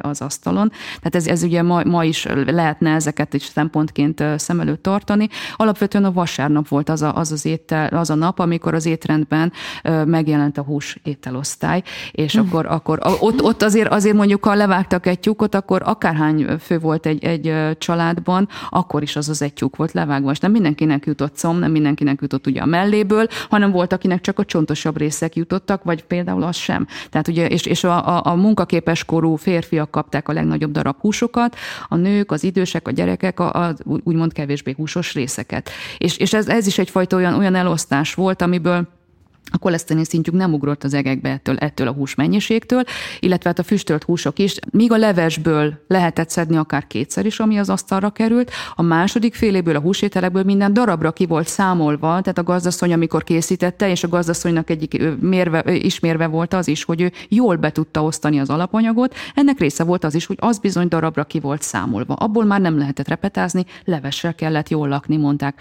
mondták ugye a régiek. Tehát, hogy ezek, ezek lehetnek olyan irányok, ami, ami ma is azt gondolom, hogy használható tudás, és, és hogy, hogy a, a húsos hústalan váltakozása, ez ugye az év folyamán is, tehát nem csak a hét folyamán, ugye a hét-hét napjai szempontjából, de az év folyamán is ez a ciklikusság, ugye amikor a bőjtök, a időszakok és, és a bőjtös napok előjöttek, minden ünnephez tartozott egy bőjt vigíliája, ugye a katolikusok ezeket meg, megünnepelték, a december 24-e is egy ilyen, egy ilyen vigíliája a karácsonynak, amikor bőjtösen étkeztek. És, és hogy ez egy olyan fajta ritmust adott, amit lehetne követni, azt gondolom, de egy, egy másik véglet, amikor ugye teljesen elzárkózunk a bizonyos alapanyagoktól, és ez ma, ma ugye tudatos döntés, de, de én szeretném azt hangsúlyozni, hogy ezt csak azok tehetik meg, hogy mondjuk húsmentesen étkeznek a saját döntésük alapján, akiknek egyébként rendelkezésükre áll az az anyagi keret. Mert nagyon sokan vannak, akik azért étkeznek hús nélkül, mert egyszerűen nem tehetik meg, nem tudják megvenni. Igen, tehát hogy a hús fogyasztás még mindig bizonyos értelemben státusz tud lenni, hogyha meg még inkább mondjuk keletebbre megyünk, akkor meg ez abszolút igaz. Tehát, hogy mondjuk Indiában a húsfogyasztásnak a szokásrendje, az, az elérhetősége és a zöldség aránya az ugye picit máshogy néz ki. De igen, pont ez érdekel, hogy amiről beszélsz most, hogy, hogy volt egy bizonyos típusú paraszti konyha, amit néprajzos eszközökkel le tudunk írni. Hogyan tudjuk ma leírni, hogy mi a magyar táplálkozás kutat. Lehet-e ilyen típusú általános kijelentéseket tenni? Mert ha én arra gondolok, és nyilván e, itt azt a fajta társadalom elméleti és társadalom történeti eszközrendszert is mobilizálni kell, hogy nyilvánvalóan a fogyasztás is osztályokhoz, adott esetben osztályokhoz kötött, és nincs olyan, hogy nyilván általános, tehát hogy az a típusú társadalmi rendszer, amiben, amiben ez beágyazódott, tehát a, a mondjuk a paraszti konyha azt gondolom, nagyon nagy kihívás ma azt mondani, hogy mondjuk a magyarok ezt is ezt eszik, mert hogyha megnézzük azt, hogy mondjuk miket fogyasztanak, mert hogy most itt elsősorban médiatartalmakat értek, akkor ott meg egy nagyon heterogén, nagyon színes valami jön ki, és hát ami az elmúlt tényleg húsz évben lezajlott így a konyhában, meg a konyha, úgy értem, hogy a gasztronómia mediatizálásában, az egy ilyen tényleg forradalmi dolog, tehát hogy az, hogy ilyen rockstar-szerű státusza lett a séfeknek, hogy sokan, tehát hogy egyáltalán nem egy alantas dolog, vagy nem egy gáz dolog, hogyha valaki séfnek megy, és lát egy ilyen tök érdekes értpályát. Tehát sok minden mozgásban van, és kíváncsi vagyok, hogy ez igazából merre fog tartani. Tehát, hogyha azt megnézzük, hogy Budapestnek milyen kínálata van, akkor ez nyilvánvalóan egy színesedés felé megy, egy nagyobb elfogadás felé is megy, hogy mi az, amit beépítünk, mi az, amit a mindennapi étkezésünkbe is. Tehát, amit most mondasz, tulajdonképpen ha is feltétlenül egy visszatérés, hanem inkább egy színesedési folyamat ként is leírható, tehát hogy azt mondjuk, hogy akkor több indiai étet, tehát hogy még Benke Laci bácsi is indiai dált készített egy hm. videójában, amit én megnéztem nemrég, nagyon vicces volt egyébként, de hogy, de hogy azért vannak, vagy hogy, tehát ez is egy ilyen fontos szempont, hogy így ilyen transzkulturálisan mi zajlik. Hát szerintem ez azért mindenhol erről? a város, nem? Tehát hogy azért a nagyvárosokra ez jellemző, ez a fajta színesedés, és ez nem nagyon jót is tesz Budapestnek, tehát hogy azért most nagyon sokat változott, és még inkább fog is majd ez a, ez a fajta színes gasztronómiai kultúra, de valóban egyébként mondjuk vidéken sokkal konzervatívabb az ízlés, én is azt, azt tapasztalom.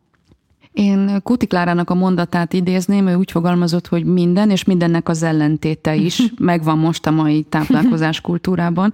Tehát egyrészt, egyrészt valóban jelen van ez a, ez a globalizáció által a, az ethnic food, a street food és, és mindenféle foodok, ugye mindenféle jelzőkkel, most ez a slow foodtól a fast foodig, ugye, ezeket gyűjtsük ezeket a, az angol kifejezéseket, sokszor ugye magyar, kifejez, magyar megfelelője sincs. Tehát egyrészt, egyrészt zajlik egy ilyen folyamat, hogy, hogy a nemzetközi konyha alapanyagai, ételei, fogásai ugye el, elérhetővé válnak, és ez nem, ebben ebbe benne az utazások is, tehát ugye megismerhetjük a világ konyháit, és most már ezek itt is jelen, jelen vannak.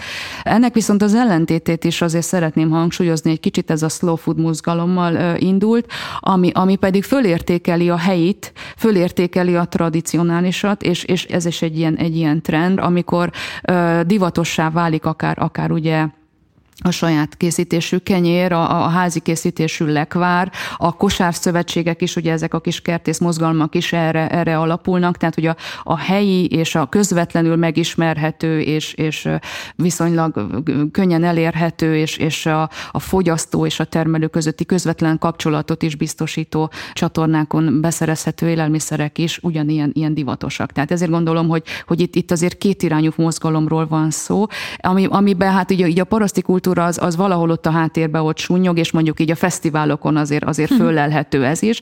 Én, én annak örülnék, és, és részben ezen is dolgozom, hogy azért ez a, ez a vonal is egy, egy erősebb irány legyen, tehát a, a, amit, amit úgy nagyon sok táplálkozási táj van a Kárpát-medencén belül is. És ugye a sokszínűség az, az nem csak most kezdődött, hanem ez korábban is megvolt, ugye nemzetiségek mentén is, és, és tájegységenként is, ugye hol milyen természeti adottságok tették lehetővé, hogy, hogy hol mit terem.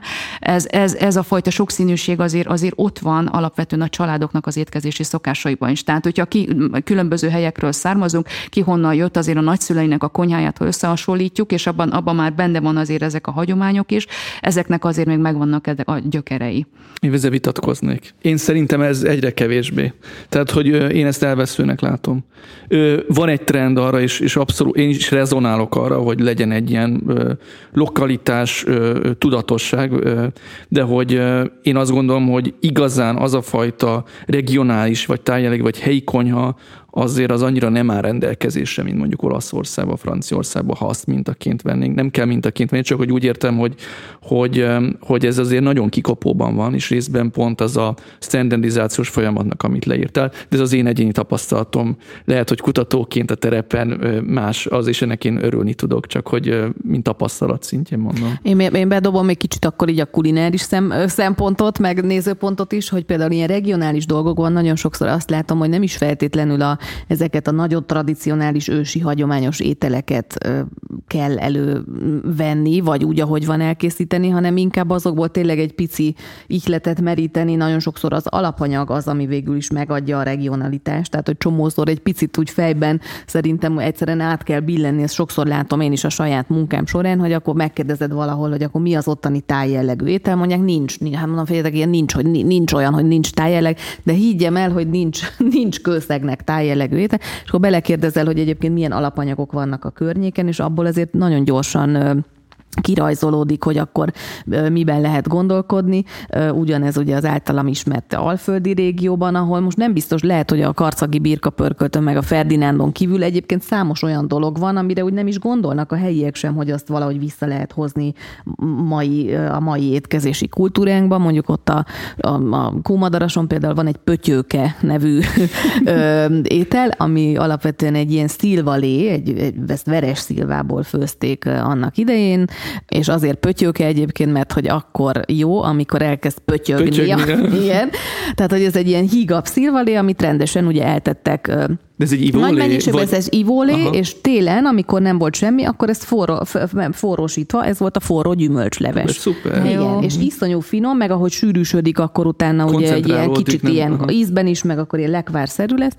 Én nem ismertem, én is nemrég ismerkedtem meg vele, és hát ez abszolút egy olyan dolog, amit simán be lehet hozni mondjuk a mai kultúránkba, mert egy, ez gyakorlatilag egy ízes, teljesen természetes szilva szósz tulajdonképpen, amit utána húsoktól kezdve, akár ilyen keltésztás dolgokig, akár zapkására, ne adj Isten, tehát hogy teljesen be lehet hozni a mai étkezési kultúránkba, úgyhogy és ilyenekből szerintem nagyon sok van. Tehát, Igen, de hogy az adottságaink, tehát hogyha most a Trianon utáni Magyarországot nézzük, akkor azért azok jóval kisebbek, tehát geográfiailag egyszerűen. Tehát, hogyha most megnéznénk az erdélyi konyhát, és az ja, erdélyi konyha hát történetét, ez egy bonyolult történet abból a szempontból, hogy egyrészt milyen alapanyagok voltak, milyen, milyen hatások értek, nemzetiségek, stb. Megnézzük a felvidéki, megnézzük a délvidéki, megnézzük akár mondjuk a Beregszász, tehát a, a, a még keleti mondjuk ukrán vidéket, akkor nagyon-nagyon más dolgot nézünk. Tehát, hogy most ez csak kérdésként merül fel bennem, hogy mennyiben lehet ezt tágítani ilyen értelemben a, a magyar táplálkozás, vagy a magyar táplálkozás kultúrának a határait, mert hogyha ezeket mind bevesszük, akkor azt mondom, hogy, hogy ez egy, na igen, ez egy kicsit érdekesebb. Itt már van valami regionalitás. De egyébként az... én abszolút tudok csatlakozni, amit a Zsófi meg az Anikó is mond, mert én például akkor jöttem rá, hogy nekünk vannak helyi ételeink, amikor felkerültem Pestre, és kiderült, uh-huh. hogy ezeket sehol nem, nem főzik. Bizony. Nekem azért kell nagyon sokszor főznöm, igen. mert hogy egyszerűen nem tudom megvenni azt igen. a kaját, amit otthon mit csinálunk. Igen, igen. Hát ez, ez ugye a gasztroturizmusnak az alapja, igen. tehát az egész erre épül, de ez, ez, ez, ez a turizmus által életben tartott. Nem azt mondom, hogy ez fő irányvonal lesz, amit, amit említettem, viszont mint kulturális jelenség, ugye a kérdésedre válaszolva, nem földrajzi határokon, politikai határokon múlik. Tehát ezek, ezek a konyhák, ezek itt vannak, ezek oda-vissza hatottak, és, és ahogy említettem, tehát ezek nem évtizedek alatt változnak, tehát ezek nagyon lassan és nagyon hosszú idő alatt ezek a kölcsönhatások már régen megtörténtek, tehát a, a török konyhának a nyomait is máig ki lehet mutatni, tehát hogy az az, igen, hogy igen, ne, igen, közvetlen igen. Határól, igen, határos igen. országokat nézzünk, de, de itt ugye természetesen az ukrán, a német, a szlovák, tehát ezek, ezek a konyhák mind hatottak a magyar kultúrára és a, és a, és a magyar konyhára,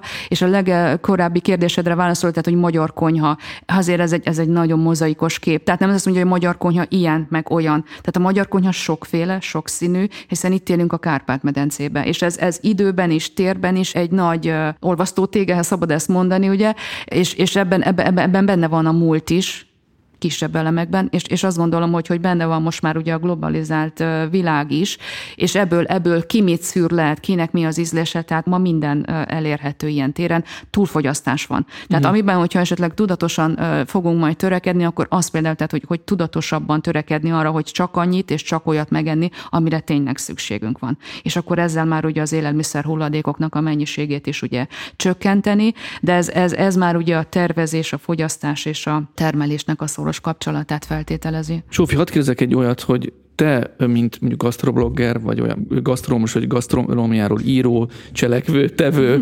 reprezentáló személyiség, hogy hogy látod a te felelősséget ebben, vagy látod-e, hogy, mert erről már beszéltél uh-huh. röviden, hogy tulajdonképpen mi az, amit propagálsz, uh-huh ez is bizonyos egy ideológia, hogy, hogy, hogy erre hogyan reflektálsz. És a másik kérdés, ami kicsit más, vagy elvezetettől, hogy mondjuk a fine dining oldalról, aminek szintén van egy nagyon erős standardizációs törekvése, mert hogy például meg akar felni egy Michelin csillagot, vagy egy gómió sapkát szeretne, tehát hogy nyilván ott egy bizonyos típusú technológiai alapanyag elvárás van, és mondjuk abban is látszik, hogy az elmúlt mondjuk 10-15 évben, ahogy az első csillagok megérkeztek, van egyfajta törekvés a lokalitás fele. Ugye nagyon sokáig arról beszéltek, hogy mi mindent nem lehet megtermelni, de például a Bábelben több helyen is tudom, hogy van egy törekvés, hogy, hogy mondjuk lokális konyhák, regionális konyhák jelenjenek meg, ami egy nagyon izgalmas dolog, mert nyilván ez egy kommunikációs forma is a külvilág felé, meg hát egy brandépítés. Tehát, hogy uh-huh. te ezt hogy látod, ezt a két kérdést? Mm, kezdem akkor a második kérdés felől, és a fine dining meg a Michelin csillagok felől, hogy azért ott abszolút úgy látom, hogy ott is nagy, egyre inkább a felé megyünk, hogy a lokális, regionális, szezon és alapanyagorientált konyhák a legérdekesebb értékesebbek, tehát nyilván egyébként most külön a Michelin csillagról nem beszélünk, mert az egy másik, másik téma lehet azért a, a gasztronóm, csúcs gasztronómiában egy étteremnek, meg séfnek még mindig az a leg a top megbecsülés, meg az álom, tehát hogy ebben, ebben a műfajban, meg hát arról nem is beszélve, hogy azért egy gazdaságilag egy olyan hogy jóváhagyás, úgymond, ami utána azért hosszú távra őt ugye biztonságba helyezi, de hát tartalomban egyre, egyre inkább azért megyünk afelé, azért nem véletlen, hogy mondjuk ezek a skandináv, nordik irányzatok nagyon erőteljes hatással vannak azért a, a, a mondjuk a kortárs nemzetközi és magyar konyhákra is, tehát ott is azért ugye az alapanyag, a szezon, a helyi alapanyagok azok nagy, nagy hatással vannak, és itthon is azért látjuk, tehát hogyha most megnézed a most éppen így a pandémia miatt ugye ilyen fél, félig meddig még van, aki zárva van, ki se nyitott, vagy, vagy, vagy csak olyan félárbócon van, vagy de cukrász, hogy, vagy cukrászüzemet nyitott, igen, igen, de hogy azért mindenkinél elég előtt erőteljes arra a törekvés, hogy tényleg kistermelői, jófajta, jó alapanyagokkal dolgozik, akkor itt be, tudnám említeni akár mondjuk a szólt éttermet, aki egy nagyon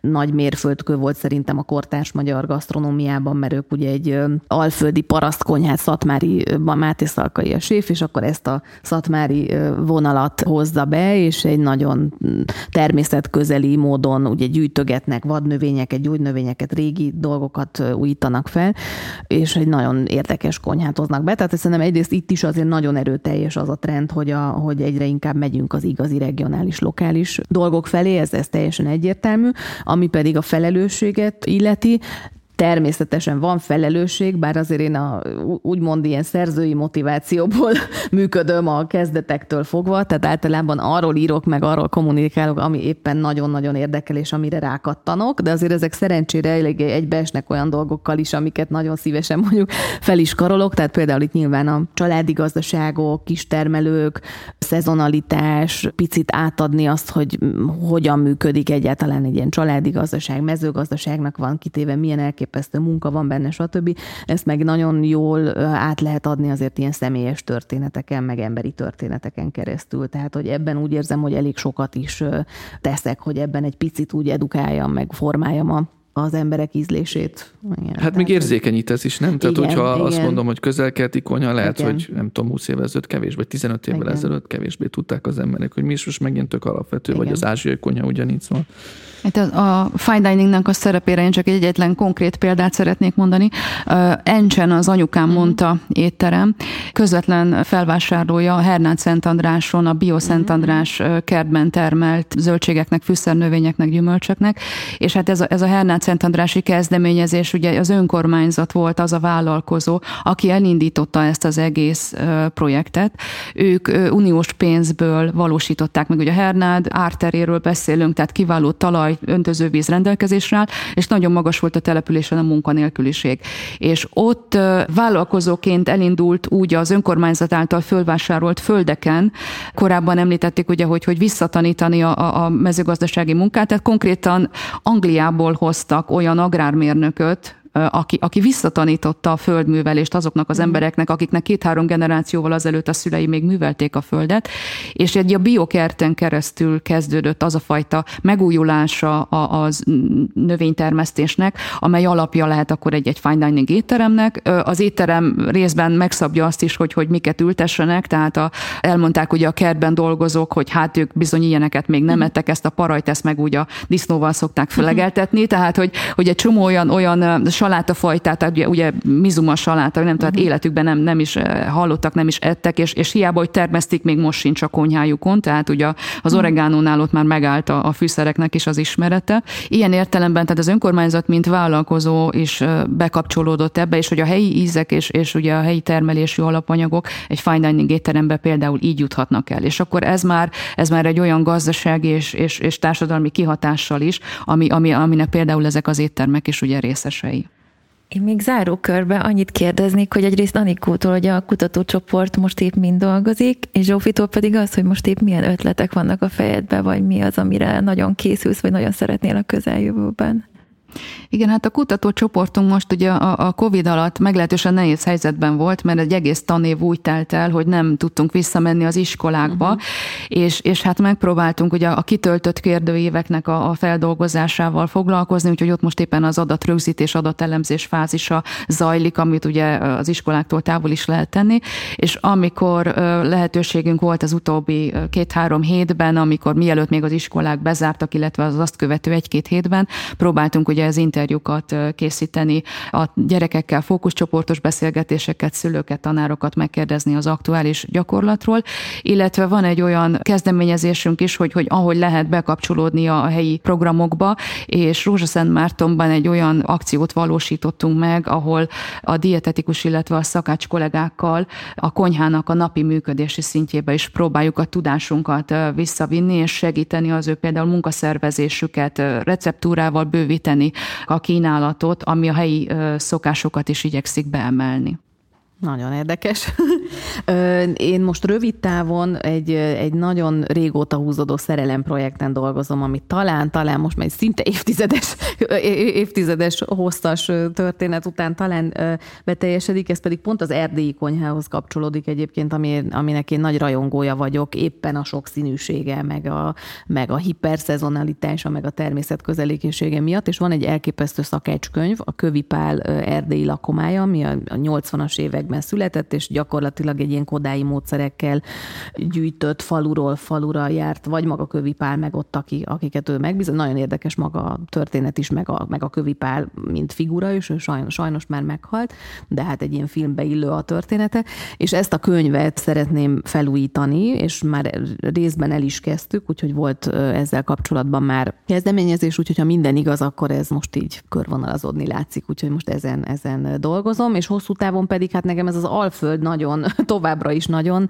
közel áll a szívemhez, úgyhogy ott, ott, ott több nagyobb projekt van, akár ilyen kis családi gazdaságok és kis Akkor ez egy ilyen közvetlenebb hatás is, nem? Tehát, ez hogy... abszolút, uh-huh. igen. Tehát ott ennek biztos majd így nem tudom, tíz év múlva vagy húsz év múlva lesznek ilyen mérföldkövek, hogy akkor minek volt köszönhető, hogy nem tudom, ott a környék egy kicsit úgy felpesdült, és hát szemmel látható, hogy mondjuk azt, hogy, hogy például a Kómadaras faluban nyílik egy picike kis családi bistró, ennek tényleg konkrétan évről évre mérhető nyoma meg hatása lesz, mert ugye, hogyha van egy ilyen sikertörténet, az ott akkor elkezdi a környéket is mozgatni, mert akkor egyrészt ez egy jó példa, amit mások is talán bátrabban követnek, mert nagyon sokszor egyszerűen a helyieket kell bátorítani, nem hiszik el magukról, hogy erre ez érdekes lehet, tehát hogy ez nyilván hoz majd több dolgot, plusz, hogyha van mondjuk egy ilyen kis étterem, akkor az elkezd ugye helyben termeltetni, akkor helyben gyűjti maga köré ugye azokat a nem tudom, asszonyokat, aki akkor tésztázik, neki kötött galuskát gyárt, akkor elkezdi termelni termeltetni a saját paprikáját a szomszédfaluban, tehát hogy ezek az ilyen típusú dolgoknak tényleg hosszú évtizedekre is akár kiható hatása tud lenni. Köszönjük, Köszönjük szépen. szépen. Köszönöm szépen. Mi köszönjük.